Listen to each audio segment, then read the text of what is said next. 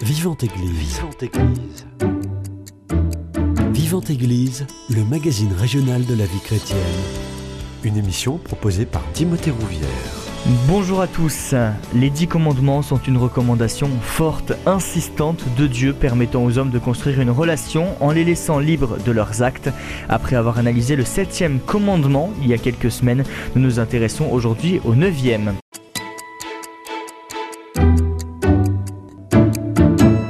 Et pour en parler, j'ai le plaisir de recevoir, vous commencez à en avoir l'habitude, le frère Édouard Divry, dominicain de la province de Toulouse, maître en philosophie et docteur en théologie. Bonjour frère Édouard. Bonjour Timothée, bonjour à tous les auditeurs. C'est une joie de parler de ces deux traditions et un sens. Deux traditions parce que il y a la chrétienne et la juive, et un sens parce que nous nous retrouvons tout à fait pour proclamer la valeur pérenne des dix commandements, les mmh. paroles de Dieu sur le mont Sinaï, données à Moïse et transmis au peuple de Dieu, et greffé sur ce peuple de Dieu, l'Église continue à proclamer la valeur euh, de, pour maintenant de mmh. ces dix commandements. Et pour la partie euh, juive, les auditeurs qui ont déjà euh, écouté les deux premières émissions doivent s'étonner de l'absence euh, d'Ephraim Teitelbaum, qui malheureusement ne peut pas être présent pour cette émission, mais qui nous fera une analyse justement en fin d'émission. Ce sera par téléphone. Frère Édouard, le neuvième commandement déjà, quel est-il? Le neuvième commandement, dans la tradition donc latine et grecque, c'est tu ne convoiteras pas la femme de ton prochain. Il faut dire que pour la tradition hébraïque, il est incrusté, ce commandement, dans un tout beaucoup plus considérable. Je vais vous le lire. C'est le verset 17 du chapitre 20.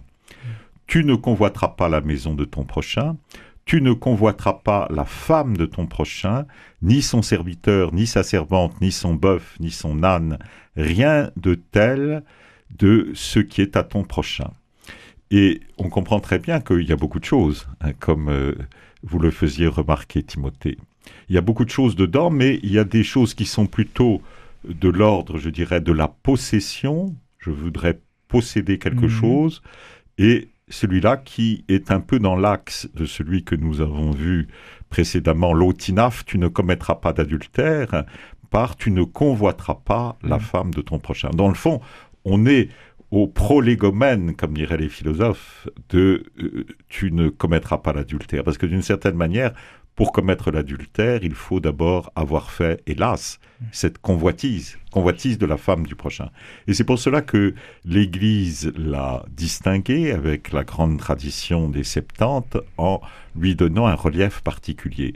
Mm. Il faut dire en plus que nous avons dans la Bible deux histoires qui se complètent et qui mettent l'accent sur deux récits qui nous montrent un homme qui est très estimé par la Bible, c'est le roi David, mhm. et un autre roi qui est vraiment pas du tout aimé, le roi Akab. Le premier, on le voit commettre l'adultère, puis pour justifier son adultère commettre un meurtre, le roi David lui-même, alors qu'il est le bien-aimé de Dieu, c'est l'homme des psaumes, c'est le grand inspiré qui euh, a une sorte de, de qualité, Dieu l'aime parce qu'il est toujours généreux, qu'il répond toujours, et là, il se le fait prendre par cette convoitise de la femme d'autrui qui s'appelle donc Bethsabée mm. et qui est cette femme qui est la femme d'Uri, Uri le Hittite, qui est un combattant dans les, armées de, euh, du roi David. Et donc, euh, alors que son mari est au combat, que David voit les choses d'un peu loin par rapport à ces combats contre les ennemis d'Israël, il a le général Joab qui travaille très bien pour lui au front, et lui se repose un peu dans son palais, et puis il voit cette femme magnifique, et il tombe amoureux d'elle, et il la fait monter au palais, et voilà que cette femme... Euh, engendre un enfant, conçoit un enfant. Elle lui dit, à ce moment-là, il est très gêné parce que hmm. il a fait ça. Évidemment, c'est un adultère, l'autinave, c'est très grave. Et pour cacher la chose, à ce moment-là, il envoie des ordres. D'abord, il fait revenir son ce, Uri à, euh, au palais en espérant, en le faisant boire, etc., en espérant qu'il ira voir sa femme et que on pourra toujours euh, interpréter ce nouvel enfant comme étant un enfant du mari sans que l'on voit que c'est l'enfant en fait du roi David. Donc il, manigance une espèce de, mm. de, coup fourré pour que Uri euh, donc tombe dans le piège, mais Uri ne veut pas aller voir sa femme. Uri dit j'ai mes compagnons qui sont au combat, mhm. je ne vais pas en profiter pendant que les autres sont au combat. Donc il reste avec les gardes toute la nuit et euh, euh, David essaie deux nuits de suite de le convaincre d'aller voir sa femme, ça ne marche pas. Et à ce moment-là, David fait une chose épouvantable puisque il prend la décision d'envoyer une lettre à Joab, de dire fais euh, une, un combat un petit peu euh, à un endroit où il y a où on sait que les ennemis sont particulièrement redoutables, hein, et tu mettras Uri aux premières lignes. Et évidemment arrive ce qui devait arriver. Uri est tué, et après le deuil assez éclair, assez rapide que fait sa, sa mhm. femme, Bethsabée, il la fait monter au palais et elle devient son épouse. Et du coup, l'enfant qui naît apparaît être légitime. Donc épouvantable. Et le prophète Nathan, évidemment, euh, est envoyé par Dieu en lui faisant des remontrances, en lui mhm. expliquant à travers euh, une très belle image qu'il a abusé de sa force. Et donc il y a comme un enchaînement entre euh, vous voyez, le, ce désir de concupiscence qui est né dans son cœur, puis le drame finalement d'avoir fait un adultère, puis un meurtre. Alors que il y a un autre récit, celui-là donc, euh, euh, celui qui voudrait le lire plus à fond, parce que j'étais obligé de le résumer très rapidement, vous le lirez dans 2 Samuel chapitre 11, campagne contre les Ammonites et la fameuse faute de mm. David, et d'où sortira le fameux psaume 50, Pitié Seigneur, contre toi j'ai péché, ce qui est mal à tes yeux je l'ai fait. Hein. Mm. Donc euh, il y aura heureusement le repentir euh, du roi David, et Dieu, euh, d'une certaine manière, le pardonnera, mais il y aura quand même une peine qui sera le fait que cet enfant conçu dans l'illégitimité mourra de maladie peu après sa naissance. Et donc il y aura quand même une peine, même si la faute est pardonnée, il y aura quand même une peine. Les gens oublient trop vite quand il y a faute, il y a aussi peine à subir après. Et c'est le cas de ce qu'a vécu le roi David. Alors, il y a un autre passage dans l'Écriture, c'est le fameux passage de la vigne de Naboth. C'est au chapitre 21 du premier livre des rois. Et là, euh, Naboth est possesseur donc d'une vigne qui est à côté du palais royal au nord, en Samarie, dans le royaume d'Israël, et le roi Akab a envie d'étendre son précaré et il demande à Naboth de lui vendre sa vigne pour que son palais soit plus agréablement, euh, disons, euh, euh, mis en valeur. Mhm. Et voilà que Naboth dit non, c'est la vigne de mes pères. et donc il refuse au roi la vente de cette vigne. Et à ce moment-là, Akab, qui s'est marié avec une païenne, une certaine Jézabel, qui est une femme d'intrigue, voit que son mari est triste et elle lui dit mais comment euh, tu es le roi d'Israël? Vraiment euh, tu fais un joli roi d'Israël lève-toi et mange et que ton cœur soit content moi je vais te donner la vigne de Naboth de Israël et que fait la reine? Elle prend les cachets du roi et elle instruit une cause contre le pauvre Naboth en faisant euh, venir des faux témoins qu'il accuse d'avoir euh, mal parlé de Dieu et du roi, et il est condamné à mort, lapidé, et du coup, juste après sa lapidation, eh bien, euh, le roi peut prendre la vigne. C'est épouvantable. Mmh. Donc il y a eu là euh, directement une tentation sur les biens et il y a eu meurtre. Donc euh, on retrouve le premier des commandements de la table dite mhm. vis-à-vis du prochain, vous savez, celle qui commence par tu ne tueras pas. Mhm. Donc c'est intéressant parce que les deux aboutissent à tu ne, tu ne tueras pas qui a été offensé au commandement tu ne tueras pas qui a été offensé. Mais l'un, c'est par la convoitise des biens, à mhm. Cab, et l'autre, c'est par la convoitise de la chair. Et Mhm. c'est pour cela que euh, la tradition, si vous voulez, biblique, ayant euh, donné ces exemples, on a beaucoup médité sur les deux et on a euh, très intelligemment distingué les deux pour Mhm. permettre de mieux comprendre les mécanismes humains anthropologiques, si vous voulez, qui se passent. Mhm. Qu'est-ce qui se passe finalement? Vous devriez vous, vous- d'abord, bah, il y a un bien. Dans le cas de dans le cas de, David, il y a euh, donc cette femme, et dans le cas de euh, Akab, c'est évidemment le bien d'un le bien d'un- d'une terre. Et dans ces deux cas-là, il y a donc euh, se demander comment le démon s'y prend pour tenter les gens. Alors, nous avons trois temps que euh, Saint Grégoire le Grand, à la suite de Saint Augustin, a su euh, mettre euh, en valeur en considérant que d'abord il y a la suggestion. La suggestion vient toucher en nous quelque chose qui est fragile et qui donne envie d'intervenir. Et à ce moment-là, la suggestion, c'est celle du démon. Puis il y a l'attrait Hmm. l'attrait euh, qui correspond à quelque chose en nous euh, qui est malheureusement euh, va de pair avec cette suggestion. On sent qu'il y a une, une attirance. Hmm. Et le péché vient, évidemment, comme dit Saint Grégoire le Grand, quand nous nous lions par le consentement. C'est-à-dire que nous acceptons la suggestion finalement à l'origine. Alors qu'il aurait fallu dire un net d'emblée à la première suggestion, même si nous ressentons quelque peu l'attrait. Hmm. hein. L'attrait en soi n'est pas péché, mais il peut conduire au péché. Et donc il faut être très vigilant sur les suggestions de l'esprit et se dire que le démon, de toute façon, ne peut pas intervenir dans la vie des gens matériellement la plupart du temps, sauf permission de Dieu, mais la plupart du temps, il ne fait que des suggestions spirituelles. Et c'est là qu'il faut être le plus vigilant, puisque euh, il va découvrir en nous un attrait, il voit bien comment nous réagissons, il provoque l'attrait, et alors à ce moment-là, la faute devient notre part Hmm. quand nous cédons par euh, l'effet du consentement.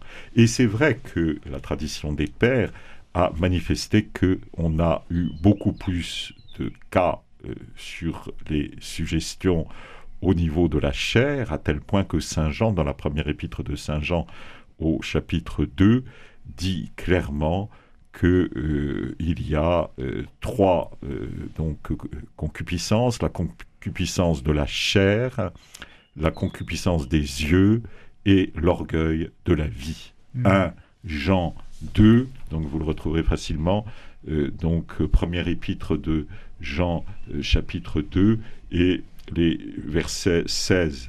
hein. Et dedans, ces trois concupiscences, donc on comprend très bien qu'il y a comme une sorte de gradation Eh oui.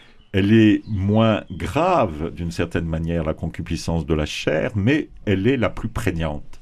Et elle a euh, comme effet, si vous voulez, d'être un peu totalisante, au point qu'elle finit peut-être par euh, envahir l'esprit et que la personne est plus facilement manipulable, si vous voulez, Ah par, la, par la concupiscence de la chair. Alors que je dirais que la concupiscence des yeux, le roi Akab aurait très bien pu dire plus facilement à son épouse, Jézabel, ben, euh, non, c'est Hmm. moi le roi, je ne commets pas des actes intrinsèquement mauvais comme ça que de condamner un innocent euh, à, à mort. Hmm. Euh, voilà, il aurait dû faire une réaction beaucoup plus vive et beaucoup plus directe, parce que bien sûr il était attristé, Hmm. il y avait une tristesse dans son cœur de ne pas obtenir le bien qu'il désirait.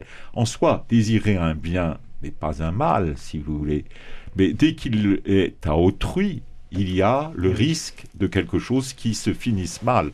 Et donc, dans les deux cas, évidemment, les deux tentations sont, sont bien décrites dans euh, la Bible et euh, il lui, fallut une résistance. Et nous comprenons alors très bien que euh, ce commandement va aider les chrétiens et les juifs à résister à la tentation, à mettre des barrières. Dans la tradition juive, on parle souvent de mettre des palissades autour de- de- d'une réalité pour lui permettre de mieux la conserver. Eh bien, la loi, on lui met des couronnes de palissades autour mmh. pour mieux la garder. Et du coup, il y a beaucoup de traditions dans la façon de considérer la Torah juive, eh bien, d'entourer la, la, les exigences de la, Torah par euh, des cercles périphériques de plus en plus importants pour permettre de mieux préserver, si vous voulez,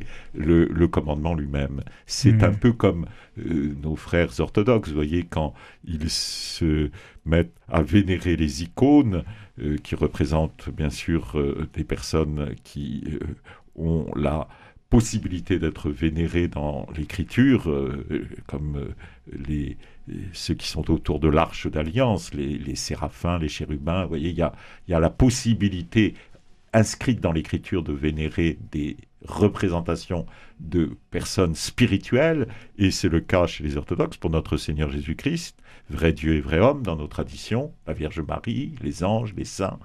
Et les orthodoxes, donc, quand euh, ils vénèrent ces icônes, ou nos frères grecs catholiques, ont la volonté de les embrasser. Hmm. Et à force de les embrasser, on les use.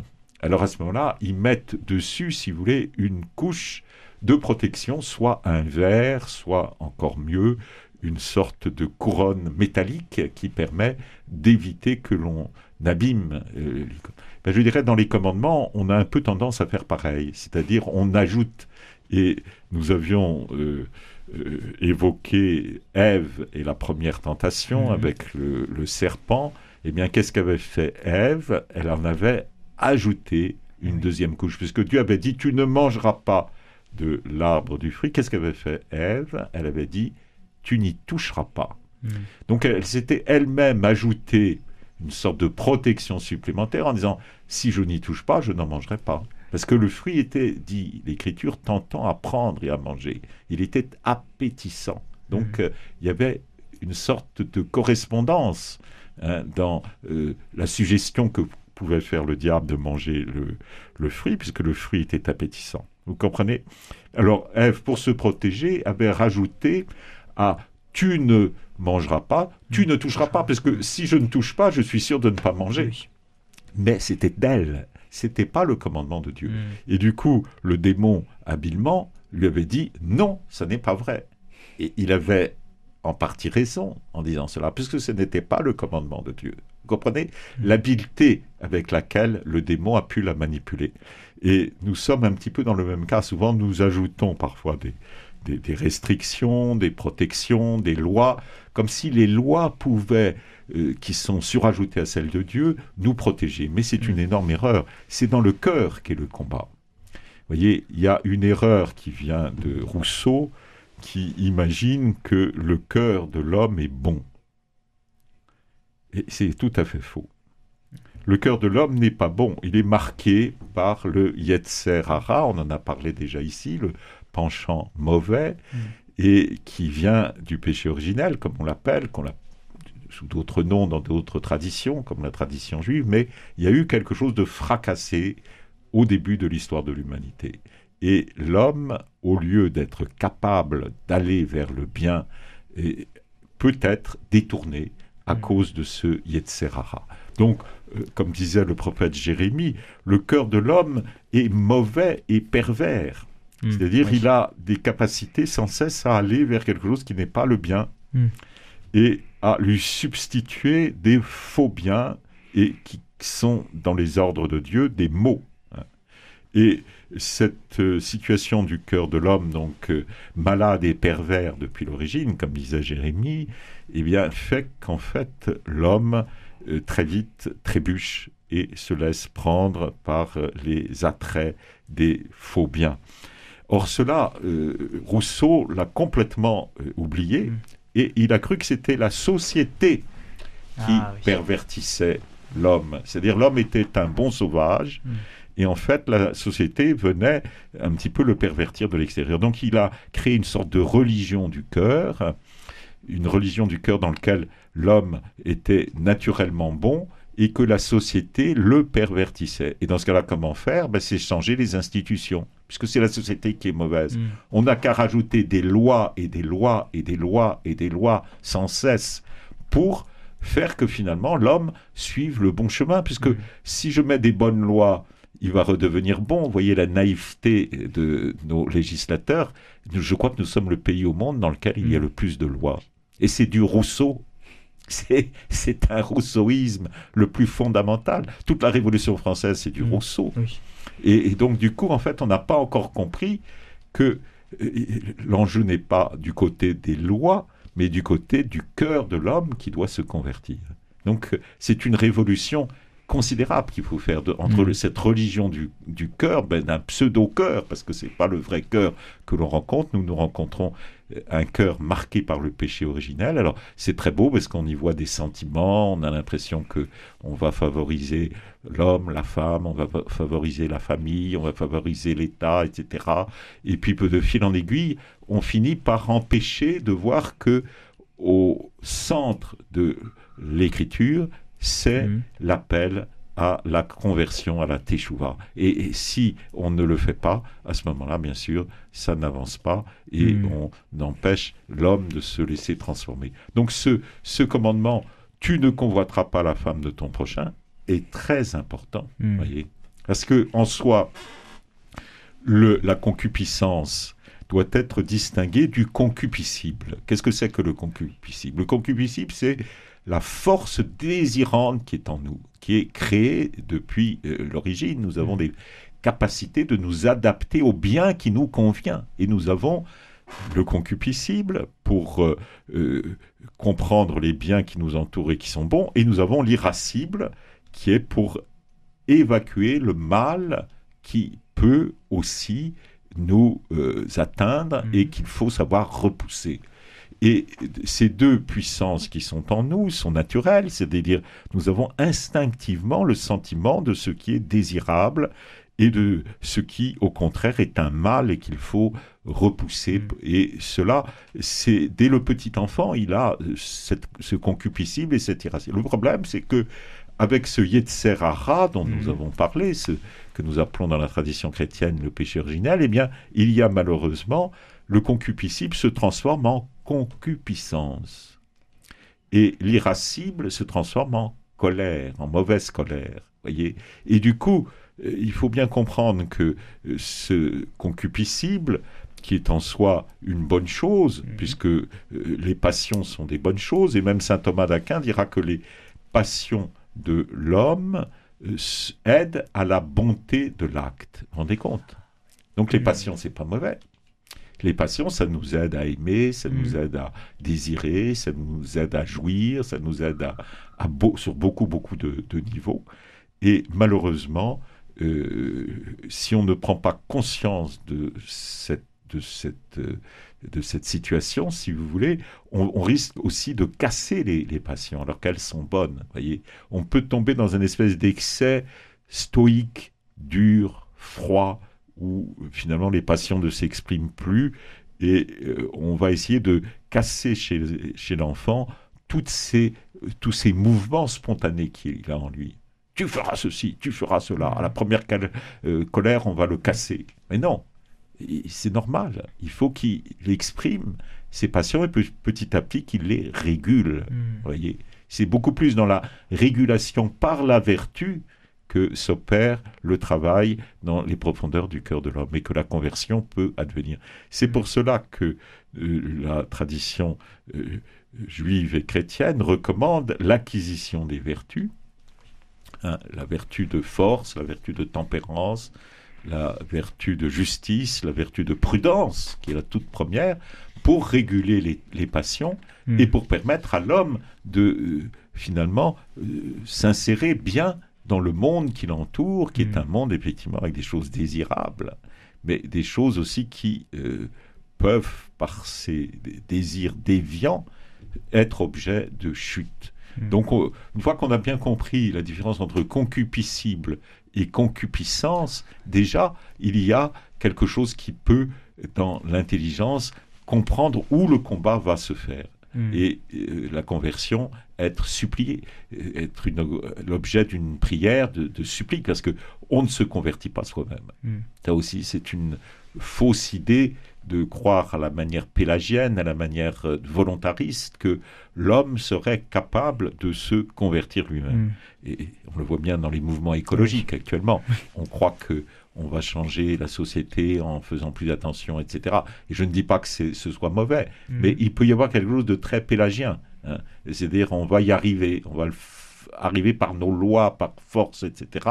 Alors que par derrière, il faut là aussi la conversion par rapport à la beauté de la nature à Mm. respecter, par rapport à notre façon d'être possessif par rapport à elle. S'il n'y a pas la conversion, les mêmes causes produisant les mêmes effets, on va peut-être faire une loi qui va protéger telle chose, mais à côté, ça va être la déviance sur un autre Oui. inévitablement. Hein, c'est pas parce que je donne plus de une fois de taxes sur l'essence en mettant Mm. un peu moins de taxes sur le euh, sur le fuel, et ben le lendemain, ben, les gens vont aller vers, vers du fuel, ils vont polluer avec du fuel. Donc euh, c'est c'est c'est un peu absurde, si vous voulez, de faire des des, des lois sur euh, des produits en disant tiens on va favoriser tel autre parce qu'il pollue plus ou pollue moins c'est très naïf et finalement, tant qu'on n'arrive pas à la conversion du cœur, c'est ça. Alors bien sûr, il faut faire ce qu'on peut et tous les petits gestes de respect de la nature, de euh, respect du bien qui Mhm. nous est offert est une bonne chose, mais il y a très facilement, vous voyez, des déviances. Et le premier lieu de la déviance, c'est quand même euh, cet appétit de la chair Mhm. dont on voit la pornographie qui a souvent Mhm. été condamnée par l'Église, la pornographie qui est un trust euh, d'argent, et, et on voit bien que par derrière, on rend l'autre objet. Mm. hein. Oui. et, et du coup, il n'y a plus respect de la nature, respect de la beauté. hein. On voit actuellement des publicités sur euh, Brigitte Bardot. Bon, ben, Brigitte Bardot, euh, c'était une belle femme, certainement, Mhm. un cadeau de Dieu. hein. mais euh, voyez ce qu'on en a fait. Oui. Ça a été un objet de Mm. désir, un objet de concupiscence, un objet de finalement de euh, défaite de la Oui. femme dans l'histoire de la société, alors que c'était présenté a priori comme une sorte de libération Mm. sexuelle, etc. Mais ça a été une défaite profonde, oui. puisque ça a ouvert la porte à des excès pornographiques et autres qui n'ont cessé de- d'envahir les écrans, d'envahir les Internet. Et beaucoup d'enfants maintenant sont comme addip- euh, pris par euh, cette euh, euh, pulsion générale qui est euh, envoyée par les médias. Un petit éclairage sur euh, l'ordre des commandements. Le septième, c'est euh, tu ne commettras pas d'adultère. Le neuvième, c'est tu ne convoiteras pas la maison ou la femme de ton prochain. Euh, c'est pas dans l'autre sens plutôt que ça devrait intervenir Est-ce qu'il y a une lecture euh, chronologique à avoir de ces Alors, de, commandements? de fait, là, là, c'est pour cela qu'une émission comme celle que nous faisons est, est importante pour Mm. que l'on comprenne l'ordre, je dirais, anthropologique. L'ordre anthropologique, c'est effectivement tu ne convoiteras pas qui est en premier. Et euh, là, l'ordre qui nous est donné dans la Bible est un ordre de gravité. Ah oui. Voilà. Donc tu ne tueras pas, c'est ce qu'il y a de plus grave. hein. Et l'avortement, c'est ce qu'il y a de plus grave. Et après ça, euh, tu ne commettras pas l'adultère. Donc c'est là qu'il peut y avoir les abus euh, sexuels. Mais euh, ne pas oublier que le péché le plus grave actuellement en France, c'est l'avortement. Mm. Et euh, quand on parle des abus comme étant très très graves, etc., c'est vrai, c'est très grave. Mais attention, que c'est subordonné à plus grave encore, qui serait l'euthanasie ou l'avortement.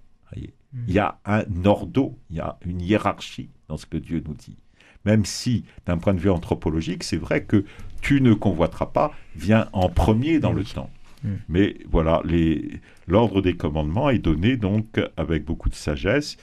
Tu ne voleras pas ensuite, tu ne Mm. porteras pas de témoignage mensonger contre prochain et contre ton prochain. Et après, il y a ce départ entre tu ne convoiteras pas la femme de ton prochain et d'une certaine manière, tous ceux qui sont dans ce verset 17 qui restent, tu ne convoiteras pas la maison de ton prochain, puis je mets entre crochets le suivant, et j'aboutis à ce moment-là à ni son serviteur, ni sa servante, ni son bœuf, ni son âne, rien de ce qui est à ton prochain. On comprend très bien que on a été euh, comme euh, en faisant une sorte de section dans ces commandements pour que la prédication aussi soit plus facile. Hmm.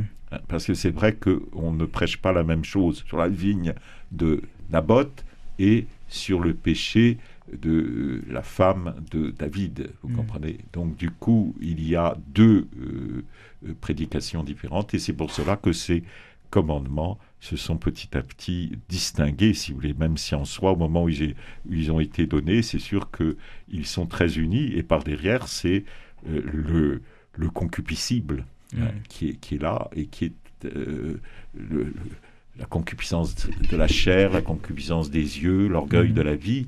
Et c'est vrai que quand Saint Jean les décrit dans la première lettre euh, qu'il a donnée, eh bien, on voit bien qu'il y a une croissance, là aussi, une croissance dans le mal.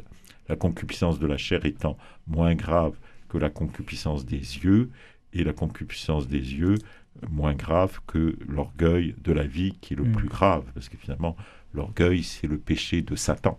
Et c'est rédhibitoire. C'est-à-dire Mm. que euh, autant euh, David, finalement, a pu être pardonné de son péché, même du meurtre qu'il a fait contre Uri le Hittite, ce qui était terrible, eh bien, euh, Dieu l'a quand même pardonné. Mais l'orgueil, il n'y a plus d'espace, si vous voulez, pour le pardon. hein. L'orgueil, c'est appeler bien le mal, Hmm. mal le bien, c'est se prendre pour Dieu. Et du coup, bah, la, la miséricorde ne peut pas re- atteindre un cœur de quelqu'un qui n'a plus euh, cette notion claire en lui. Hmm. Le commandement dit bien tu ne convoiteras pas. Est-ce que la notion de jalousie, elle rentre en ligne de compte là aussi? Oui, euh, la jalousie, certainement, est là parce que si le bien euh, est est en possession d'un autre, eh ben, on s'aperçoit qu'il n'est pas en notre possession. Et du coup, je regarde celui qui a ce bien que je convoite comme étant une sorte de rival. Eh oui. Et dans la rivalité naît la jalousie. Et c'est ce que euh, dit d'ailleurs euh, la fin du chapitre 2 du livre de la sagesse, que euh, c'est par la jalousie du diable Hmm. que la mort est entrée dans le monde. Le diable a jalousé Adam et Ève, Mm. a jalousé la communion que Dieu était en train d'instaurer avec Adam et Ève, cette communion de grâce, et lui qui était le plus élevé des anges, était comme relégué au service Hmm. d'Adam et Ève. Et il n'a pas supporté cette situation de grâce d'Adam et Ève et il en a été terriblement jaloux. hein.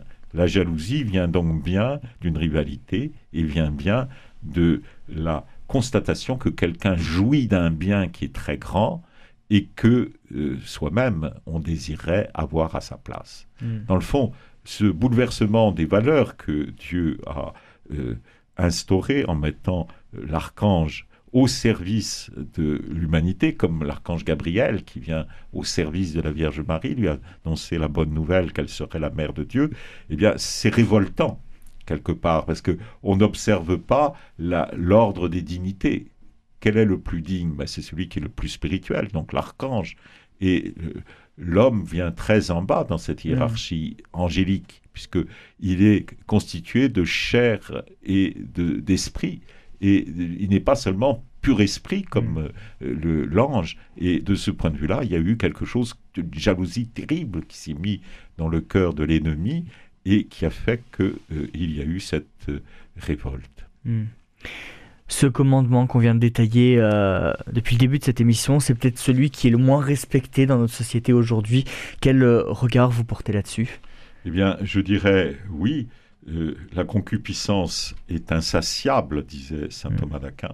Et c'est vrai qu'on le ressent particulièrement dans une société de consommation, où tout est facile Mm. à obtenir. Nous serions dans le désert, nous serions dans des situations de privation. Je dirais à ce moment-là, la concupiscence est comme, euh, je dirais, euh, limitée à cause tout simplement des impossibilités de la, euh, de la assouvir. Hmm. La concupiscence cherche souvent à se cacher parce que elle sent sa turpitude, dit saint Thomas d'Aquin. C'est-à-dire en plus, elle est, elle est, elle fait en sorte de d'apparaître comme quelque chose de, de bien. Mm. Elle prend les apparences de bien. On voit bien la mode. La mode, c'est souvent euh, exciter un peu la, la, concupiscence et on fait en sorte que de garder une certaine euh, limite pour Mm. euh, montrer que malgré tout, euh, euh, c'est les qualités de la mode, etc. Or, en fait, c'est une façon de cacher en fait euh, la turpitude qu'elle euh, contient. Donc, Mm. euh, euh, attention à, je dirais, à toutes celles qui aiment la mode pour la mode. Il faut bien regarder aussi la modestie des habits et ce qu'elle provoque quand euh, elle est respectée, alors qu'au contraire, si on cède à la euh, mode d'une manière, d'une mode qui est délétère, je dirais, très vite, la concupiscence va prendre toute sa place. Mm. Donc, euh, la défense de posséder ce que l'on convoite, mais ce qui est l'objet de cette défense hors du pouvoir de l'homme, en sorte que la défense même irrite et enflamme le désir pour cet objet, dit encore saint Thomas d'Aquin.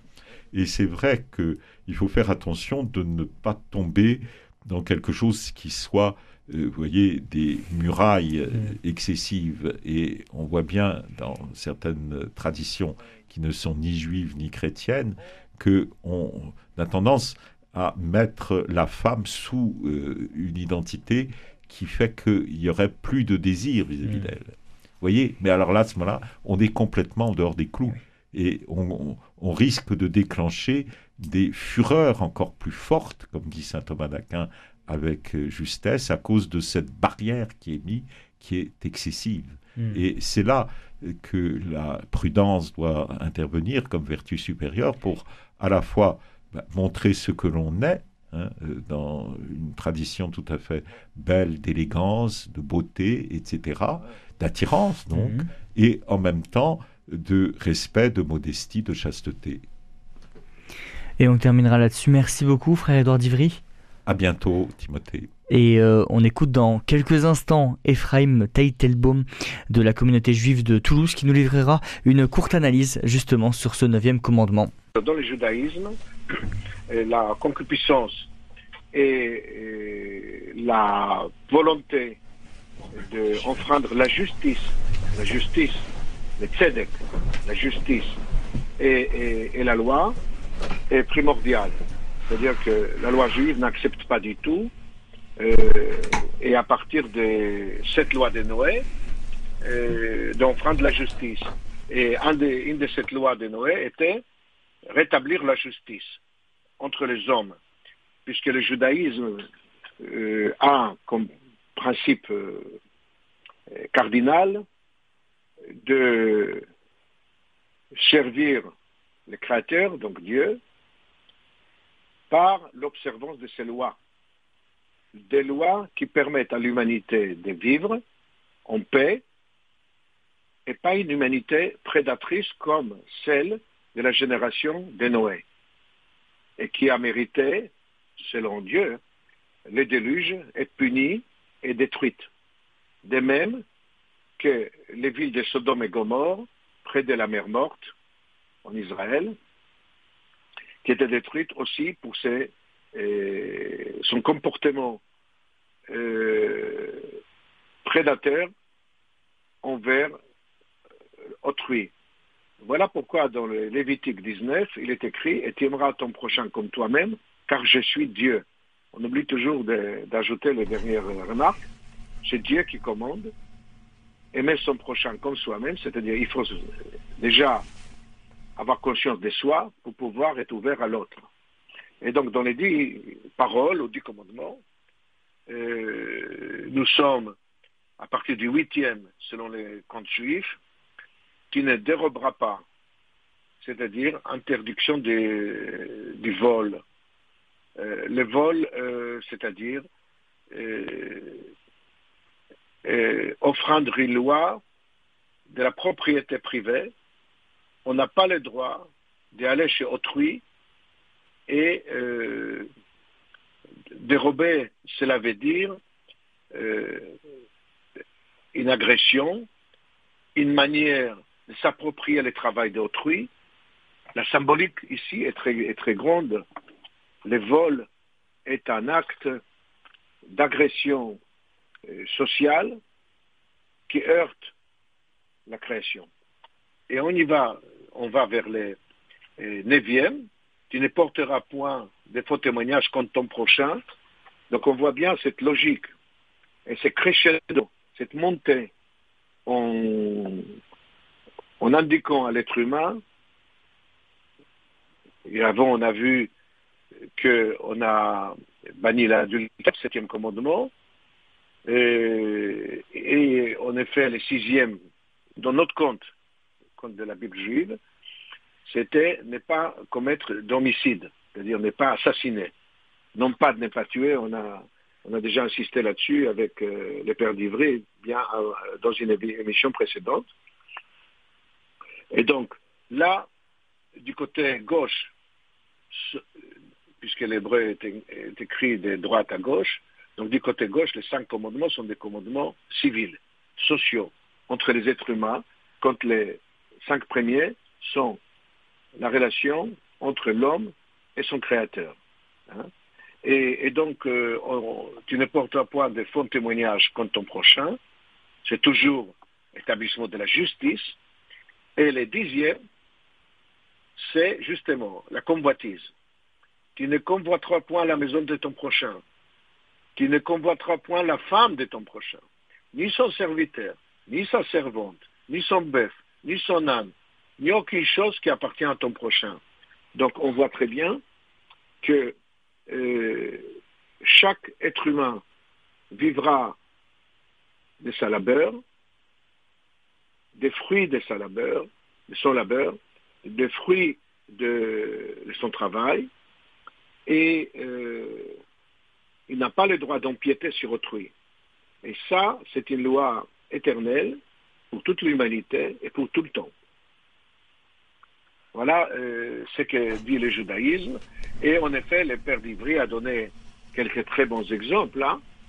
C'était celui d'Ira Achav, un roi d'Israël du 8e siècle avant notre ère, lequel, euh, avec sa femme Jézabel, qui était une païenne euh, phénicienne, euh, a convoité euh, les champs d'un vigneron.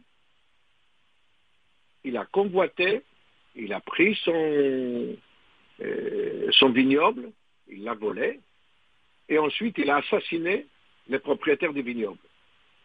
Et la Bible euh, les, livres Roi 2 posent la question, le prophète lui pose la question, Élie,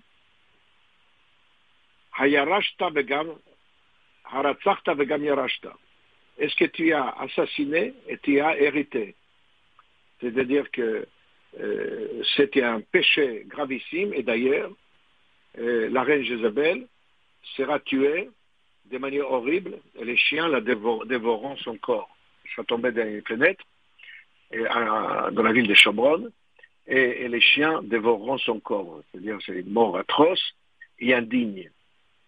Voilà, voilà comment euh, la, la, la, Bible juive, comment la, la Torah euh, conçoit et considère la loi. La loi mm. est une loi divine l'inspiration en tout cas divine. Et les dix commandements étaient écrits par les, on dirait, c'est métaphorique, hein, par Dieu lui-même.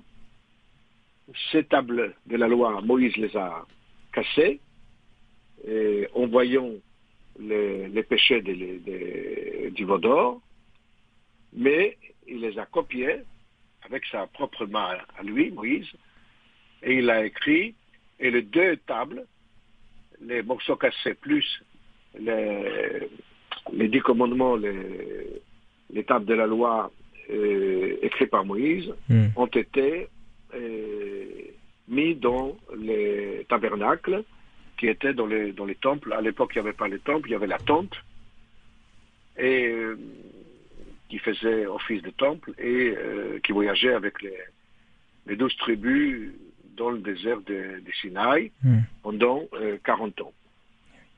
Voilà. Voilà les, les, les, En réalité, toute la loi juive si on considère euh, les écrits juifs, pas seulement la Bible, mais les Talmuds, et euh, même la Kabbale, la Kabbalah veut dire la réception, les Zohar, les livres des Zohar, c'est la splendeur. Ce sont de, des livres qui traitent de la relation à la fois entre Dieu et les êtres humains et sa création. Alors, cela est complexe, et compliqué puisque euh, c'est en effet une manière de, de l'être humain de voir son créateur et d'établir cette relation comme il peut la comprendre. Hmm. Et euh, on dit que la Kabbalah et les Zohar ont été écrits par Rabbi Shimon Bar Yochai au premier siècle de notre ère et au début du deuxième, sous l'occupation romaine et après la destruction du temple en l'an 70 de notre ère. Et euh, cette réflexion-là montre l'œuvre euh, du divin et la place de l'homme dans cette œuvre. Et en effet, ce qui importe pour nous, euh, nous, c'est le Père d'Ivry et moi-même, c'est de partager avec nos auditeurs Hmm. l'idée que les garants de cette justice entre les hommes, c'est Dieu lui-même. Eh oui. C'est très important de, de l'indiquer Hmm. euh, parce que c'est une autorité suprême. Et cette autorité, c'est important aussi d'in- d'insister là-dessus, est bienveillante. C'est le vrai amour euh, dont parle euh, le judaïsme, d'abord le christianisme ensuite, puisqu'il est dit que Dieu a créé toutes choses avec amour. Euh, L'être humain également, l'homme et la femme, il les a créés en même temps. Il n'y a pas de degré, il n'y a pas de préférence, mais il y a un rôle assigné à chaque créature, à chaque création dans ce monde, mais c'est aux êtres humains de le gérer. Eh oui. Hmm. Et on a vu durant l'histoire que l'être humain le gère mal. Hmm. Hmm. Il le gère très mal, il abuse de son pouvoir, et à ce moment-là, Dieu, comme on dit, il se corrige. Hmm. Voilà, donc c'est très important. Hmm. Merci beaucoup, Ephraim Teitelbaum, pour euh, cette analyse. Merci à vous, et merci aux auditeurs, et à mon complice, le, Édouard Divry. Merci au frère Édouard Divry et à Ephraim Teitelbaum de nous avoir aidé à comprendre ce neuvième commandement. Tu ne convoiteras pas les biens ou la femme de ton prochain. C'est la fin de cette émission Vivante Église. Merci beaucoup de nous avoir euh, suivis. Si vous souhaitez réécouter cette émission, elle est d'ores et déjà disponible sur notre site internet www.radioprésence.com ou en rediffusion ce soir à 21h. Passez une très belle journée à l'écoute de notre antenne. Cette émission est disponible sur CD. Commandez-la en téléphonant au 05 62 48 63 00. 05 62 48 63 00 ou par mail à contact@radioprésence.com.